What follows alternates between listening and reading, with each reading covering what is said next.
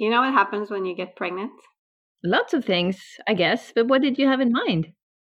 People think it's okay to call you huge. Oh my God.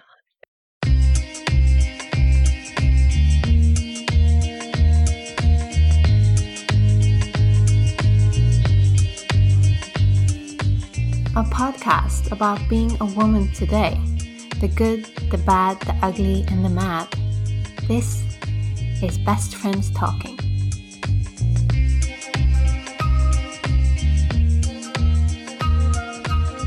In this podcast, we are talking about pregnancy and diet. Our conversation should not be taken as medical advice. If you have any questions regarding being pregnant and your diet, please consult your GP.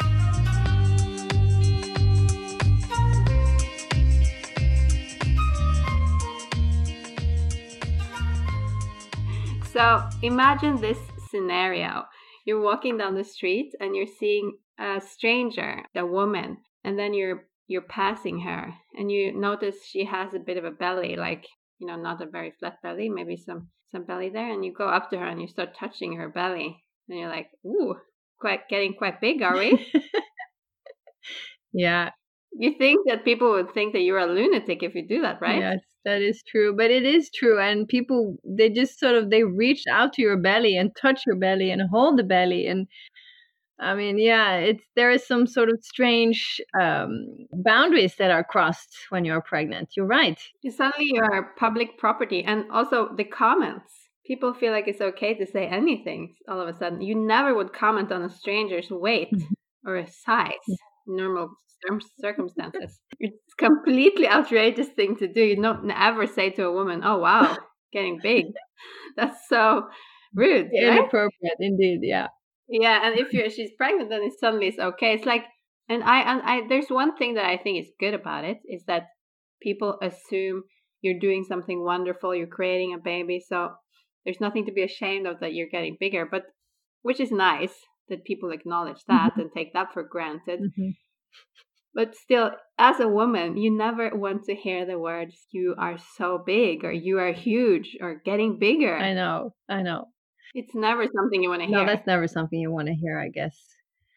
But it's yeah, it's it's strange how that goes. How it's like, but I guess you know, like you said, people have this intention where they speak from more like, "Oh, you're getting huge." That's very positive because that means that you're really nurturing the child, and you know, you're being a good pregnant woman, that gaining weight, and then they could say stuff like, "God, your ass is huge." Yeah, it's not fine. It's weird how that boundary is just crossed. It's like talking about your body. Well, I think when it comes to pregnancy and also people with babies, when people suddenly feel like they have the right to say and comment on anything. Like I remember one time I was standing on the subway station waiting for the train with my little kid, and he was like probably around one year or something at that time. And I, I had given him this bar that's made for little babies. It's like uh, made of carrots and different grains, I think. And it kind of looks like a chocolate because it got that shape, but it's healthy because it's made for babies, basically. It's like an energy bar, but for babies. Mhm. He was eating that, and then this older woman, she was probably like 70, Mhm. came up to me and said, I think he's too young to eat chocolate. what did you say then? I said, It's not chocolate, it's a carrot oh my god. Do you get angry a lot when you're around and about in London? Does it trigger your annoyment? Not really. I mean, I don't, I tend to not go to, for example, Oxford Street or Piccadilly Circus a lot. I don't go to the places where it's most crowded because, especially not with kids, because there's no point. People here are so helpful. So, no, not really. Mm. Yeah, people there are helpful. Unlike in Norway, people are not so helpful here. No, no, it's different. It's definitely. Different. I think here they're more. They're not so scared of talking to strangers and interacting with strangers. Yeah. Norwegians are shy. Yeah, well, they're not shy; they're reserved, and I, it's like it's gonna take a lot to get people to actually um, interact with you. I can remember this also from from uh, Holland and from Amsterdam in particular when we lived there with with small children. That you know, if you go on the tram or if you or the bus or anywhere, you know, like people are very fast to offer uh, to help you to like also in the airplane it's really funny when i fly from buda to amsterdam or the other way around. When i'm on the airplane uh, from amsterdam or to amsterdam there's more dutch people there. So if i have a, a suitcase a carry-on i don't really need to ask for help. There's always guys somewhere around me that will be offering like should i help you lift up your suitcase? And then on the way from from Buda to Oslo or Oslo to Buda, that doesn't really happen, you know. I like that. I, that's kind of funny, but I think that's a social thing, you know. That also kind of co- comes as a a consequence of this um, equality between genders you know like I, th- I really believe that that's why you have this difference in i mean the more south you go you will have guys being much more like gentlemen opening the door for you and such and such in norway that doesn't really happen but on the other hand it's as if we have this underlying expectations that you know as women we can fix everything ourselves you know? We can open our own door. Don't open the door for me man. Or don't lift stuff for me. But then on the other hand sometimes that's really nice isn't it? Yes i mean i've never been like that so i don't understand it. I think it's nice when people open doors and lift stuff for me so i welcome it. Maybe that's why i married someone who's not from norway. Maybe that is. But i think sometimes women expect too much because they want 100% equality but they also want someone who opens the door. I think some some women do want a little bit too much baby from the man. I'm hoping you know that guys are able to hold those both those ideas at the same time like both being able to treat you as an equal and also open the door. Things always comes with pros and cons. You can't have everything in one person. Yeah that's true. If you have someone very exciting they're going to be more unreliable. Mm, if you have someone very boring, they're going to be very reliable. yeah, predictable. You know, pros and cons. You have to choose. I like your hypothesis. It's very uh, clear.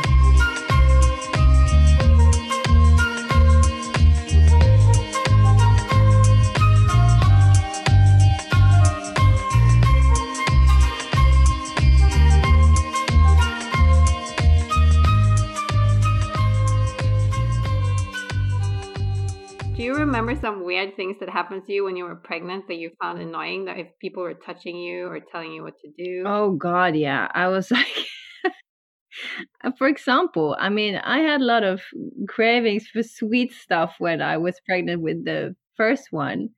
So like literally, because I'm not so into like milk chocolate or stuff like that. But then when I was pregnant with him, I wanted only milk chocolate, like an like a uh, chocolate milkshake ice cream i don't like ice cream even now like I, so uh, i'm just going to say in advance no offense to whoever this was concerned so i was working as a psychologist in an eating disorder unit and so around the lunch tables for everyone working there that was always very interesting because for some reason that just kind of made some sort of strange tension around the food for everyone uh, uh, since there was so much focus on food for the patients as well, you know. So everyone was like, "Oh, what kind of food do you bring for lunch? And you know like did you make it from scratch? And is it vegan? Or isn't this or that? Anyway so um i was very much pregnant and i was like i'm just gonna eat ice cream for lunch. I want a soda i want to have chocolate i don't care. I just you know i just ate whatever. And arguably you know not every day but i was definitely eating a lot more sweets than i you know i don't really do that. And then uh, one of the people i worked with was like I think you know everyone else had left the lunchroom, and there was just a few left, and then this person was like trying to be very you know discreet and and you know concerning like so so this person asked me like do you do you not care about what you eat? Oh wow. Like, this was also it was a guy so i was like you can't say nothing. You better just get your ass out of here get out. yeah, it's so annoying with all the things you can't eat during pregnancy because like in the beginning i think your body helps you i didn't want anything in the beginning i just wanted bland stuff like i wanted bread or spaghetti with nothing so I, in the beginning i i didn't i never would have wanted alcohol or coffee or anything anything mm-hmm. spicy mm-hmm. but as the uh, pregnancy progresses, I get more and more normal in that sense that I now I could easily have like wine or Indian mm-hmm. food or anything. I, I really want to eat, for example, salami or mm-hmm. soft cheese. I, I would like to eat all those things now. And I don't know why that is. Yeah, maybe it's more important in the beginning. I think it's even more fragile in the beginning, the, the baby. So the body helps you probably to, like in the old days, they didn't know these things. So they just had to go with their instinct. And it's in- interesting what you say because in the beginning of the pregnancy, most of the time you have very clear, you know, preferences. Like you don't want coffee you don't want alcohol you don't want certain things or you do want certain other things you know? So if you're able to tap into that you know you you could actually feel in most cases i think what you want and what you don't want. But um yeah i don't know why you want chocolate so much because it's not good for you. So i don't know do i just it? wanted that. But i mean this uh, with the second pregnancy i didn't have that at all. Not at all. Since you were pregnant because these things change yeah. all the time. Is it the same now as it was like safe to eat? Like did you for example eat i know i can't eat cured meat i can't eat salami i can't obviously drink alcohol can't drink too much coffee and i'm not eating sushi. But also you shouldn't eat too much salmon especially from norway and i mean most things that are like could could hold too many toxins that also goes for some fruits and vegetables. Beetroot and um, yeah. celery? Yeah. Uh, yeah, so you can't really uh, eat Norwegian salmon because it holds too many toxins and antibiotics and plus plus other shit. I don't know all the stuff they put in them, but um, that that have been on and off since I had my children. Because uh, in the beginning that was fine; you could eat the salmon. Uh, later on, they came with the advice from this uh, health department or directorate or whatever it's called um, that uh, they do not recommend it neither for pregnant women nor for small children. Yeah, so they adjusted the amounts of how much salmon they recommend uh, pregnant women and uh, small children uh, under the age of five, I think, for to eat. They had, and I do remember that because that happened just in the period, sort of when I had my children or when they were growing up. You know, when they were uh, smaller. Uh, so we would eat a lot of fish and salmon. So I was like, shit, that sucks. But on the other hand, yeah, what can you do about it? But that's that's definitely something that um, has changed yeah, that's a mm. shame. The Norwegian salmon, I mean, I don't know if you remember. I mean, your father was always out fishing for like real fish. but um I can remember, you know, when we grew up when we had like we we would have like salmon for Christmas meals, like some sort of very like festive meal, and that was like a big thing. And then the the codfish was like the normal fish. But now it's like the opposite because the salmon is like you can get very cheap salmon, you know, from Norway everywhere, whenever. And some of it, you know, when you open the the packages, you know, they don't smell good. It doesn't smell good. It smells like fish oil, you know. That's not a good sign, I think.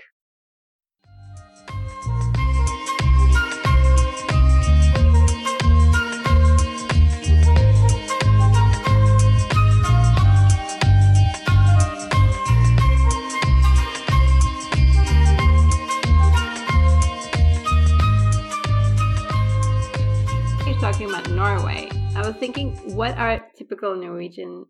What's typical Norwegian? And I made a list of what I think are the ten top ten typical Norwegian okay. things. I want to hear it. Bring it on. So number one is hiking and being outdoors. Oh yeah. Because I think that's the most Norwegian thing. We are so outdoorsy in Norway, and no matter what kind of weather, we're out there hiking. Yeah, we're always out there. So we have this motto or this saying: "There's no bad weather, only bad cleather. No, only bad clothing." That's the thing here. But the thing is that if we don't go out in all sorts of weather, we will be very little outside right? That's true. You have to conquer the conquer weather. the weather. And another thing that I think is so Norwegian is matpakke. In Norway, we have this tradition that we bring a cold sandwich for lunch to work. And even if you have a nice job and you earn lots of money, you still bring that cold sandwich. It's very strange. One thing is that yeah, okay, you bring your your own food. Um, but then you know, in Norway, uh, in average, there's only a half an hour lunch break uh, and the work hours is also very different than from you know what's happening on the continent where you know most people live uh, in norway you will work from from eight o'clock till four something like that you have half hour uh, lunch break pretty early on in the day compared to rest of, of Europe. So like around uh, 11, 11.30, something like that. So we're like, you know, efficient workers. That's true. Because uh, we don't work that long hours, we have to be more efficient with the lunch. It's also like, uh, in, for example, here, people can go out to lunch and they can drink alcohol. In Norway, if you do that, you get fired, I think. Kind of an outrageous thing to do. However, you know, our uh, alcohol culture within Scandinavian countries are like, it is a little bit like that, you know, either either. It's like, no, you don't drink in the daytime and you just like behave. But then when people do go out and, and drink, they tend to drink a lot. I think that's a Norwegian thing where you save up all the drinking to one day a week and then you drink everything. Instead of being more elegant and sophisticated about it, have a glass of wine for dinner or lunch. Yeah. It would be healthier to have one glass mm-hmm. each day and then have seven glasses yeah. on Saturday. You know, I've I've lived abroad for for many sort of different places in my life. Lived in France for a year and and uh, Holland obviously, but what is very funny is that when we have been together with more Norwegians, together with you know the locals, is that um, you have a dinner and then you have some some wine, and then when you're done with dinner, and usually you will have like a cup of coffee, an espresso or something, or you're kind of you know done with the meal. What will happen then is that the Norwegians will order more alcohol and more wine. you see yeah. the face of the locals is always like, uh, what's happening right now? this is this is not right. yeah, I think it's because the Norwegians are then out on a mission. They're drinking, but while the uh, people from Holland are probably just having a meal, so they're having wine with. It's like the same here. You have wine with the meal, and then you order coffee after the meal with the dessert. You don't order more wine. You order coffee, and then you're done drinking. But in Norway, if you start drinking, it's like you're never done. You just keep on going until you pass out. Yeah yeah so so yeah norwegian alcohol culture is not uh, awesome in that sense i think it's getting worse because i think what we are doing in norway now is that we're trying to be more european about it and cool about it and we're starting to go out more in the weekdays especially mm-hmm. in oslo and we still don't give up on the binge drinking in the weekend so what you end up with then is just a lot of drinking yeah that's called alcoholism you know that's not good uh, but still, I, it's not as bad as here in England. It's mm. it's worse here, I think. So I'm just gonna be really a party pooper here. Like you know, I'm always for anyone who's wondering if they do drink too much. The the counting goes like this: if you, as a woman, drink more than ten units per week, that's in seven days, over a month or longer, then you might want to start looking at your uh, alcohol intake pattern. And for men, it's somewhere between 10 and 15 units. Yeah, that's quite, that's quite a lot. Yeah, yes. But still, that can happen if you're having like an active social life. Absolutely. And of course, you know, you kind of also have to see it in relation to the phase of life you're at. I mean, if you're in your 20s and you're like going out every weekend with your friends and you're binge drinking Friday and Saturday, with drinking, uh, that's kind of a, a good point to start at just checking how many units do you drink per week? And then seek help, you know? Seek help. That's always good. Ask for help. Okay, so what's more on your list? Typical Norwegian. Cabin life. Yeah. Mm. Hytta. Another interesting phenomenon we have where we go up in the mountains to a simple cabin and lead the simple cabin life. Although I mean, although the simple cabins are now starting to really get more popular, I have to say Norwegians have gone a little bit crazy about the cabins. Like some of them are more like mansions at yeah. this point. It's not. Yeah, I've you know we've had a lot of people from abroad visiting, and uh, we bring them to um, the cabin. Uh, and for them, it's more like it's a big house in the forest. They're like, Well, this is not a cabin. This is like a big ass. This is a house." Yeah. But that's so typical your your family because all your properties are just expanding and expanding. I'm sure. I mean, I spent a lot of time at your cabin when I was yeah. a child. But I'm sure if I go there now, I wouldn't recognize it because your father has probably he built did, so much. Indeed. He built a sauna house and a guest house and an extra and an extra house you're right you won't recognize it. Father is very handy handyman so he builds stuff. I, yeah it's great. But you know that's maybe also a little bit another thing about norwegians that we are a little bit you know i think that we are very spoiled i have to say because we have at least our generation you know with millennials. We are millennials even though we are more senior ones i mean. But we we are you know we, we grew up with such an uh, an amount of resources around us financially and materialistic and uh, educational wise and you know anything. And that's something you really notice when you travel is that we also our attitude towards things like you know we okay for example we say okay we have a cabin where other people will say like shit this is a big ass ma- mansion you know? This is like our perspective is a little bit skewed i think. On the other hand uh, one of my other points on the list is modesty, which I think is a very Norwegian trait. We are modest, even though you're right, we are probably spoiled now because we have we're lucky in Norway. We have money and things are yeah. easy, and the kids get a lot of things, probably way too many things. But still, Norwegians are in general quite modest. Absolutely, we don't brag about things. No, that's not a good thing to do in our like cultural sort of DNA. That's like that's a not good thing to do. You know, do your job, do your things. You're humble. You don't go around bragging about it. Especially, I think, I mean, it might have changed with the younger, like the next generation under us, but I think for we are still being modest, and then maybe it's changed it a little bit with a little bit younger than us. With you know, when the idol mm-hmm. generation mm-hmm. came, because they don't seem to be that modest. Like they go on TV no matter what they can sing like. what generation did you say? I mean, it's not the next generation for us because it's not no. our children, but it's maybe like five or 10 years younger than us. I think they're pumped up from their parents, unrealistic encouragement. Like, yeah, you're doing great. Go ahead, you know, be mm. a pop star. Maybe sometimes you can be a little bit more down to earth and like, okay, maybe pop star is not for you. yeah, but you're right. I mean, and that's what I don't watch it, but what is it called? It's like Ex on the Beach or Paradise Island or something like that. Yeah, I never watched any of these, but uh, yeah, they're uh, so apparently very popular. I see it in the newspapers because they write yeah. about it every day. But I yeah, never so, watched. So it. they don't have that layer of modesty, I believe. But on the because on the one hand, I appreciate it because it's so different from how we were brought up, and I think our parents were a little bit annoying in that sense that they were always really reminding us to be, to yeah. be modest and never to brag and never to think that you know and i think that's going to be mm-hmm. a little mm-hmm. bit too much you good to be a little you have to believe in yourself and be a little bit crazy if you're going to accomplish Absolutely. something. But then now i think it's gone too far the other way. And they they send the children into the talent show with no talent whatsoever. Yeah that's that's going too far. Yeah that's almost mm. mean.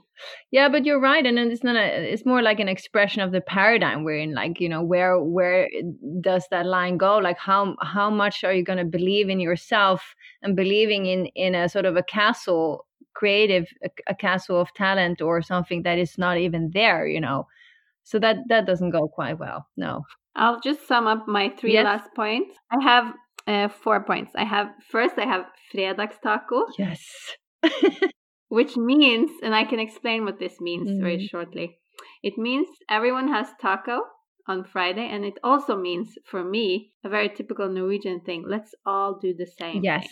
Oh yeah. Let's not be different. Let's do the same. Conformity is key. Yes. And another thing that I really appreciate, I have to say, this is probably the one thing I appreciate most about Norway. We're a trust based society. Oh, yeah. We trust the politicians, we trust the police. Yeah. More than anywhere else in the world, I think almost. Absolutely. Yeah. Another positive thing, I'm ending on positive notes here attractive and tall people. Oh, yes. if you go abroad and for a longer period of time and then you come back to Norway, you're going to be like, wow, people are looking good here. yeah, I was just saying that's that's that Viking gene again. I'm very into it. I totally agree with you there. Tall, strong, blonde. Yes. And the last point, which also is very mm. nice, freshness and cleanness. Oh yes. Oh my god. And even Everything is so fresh and so clean. So fresh and so clean. I mean, this morning I had a glass of water, which I do every morning, and I can't like stop being grateful. This water is tastes so good, and it's so cold and fresh, and it's like yummy. You don't get there anywhere else. Norway, we love you. Bye.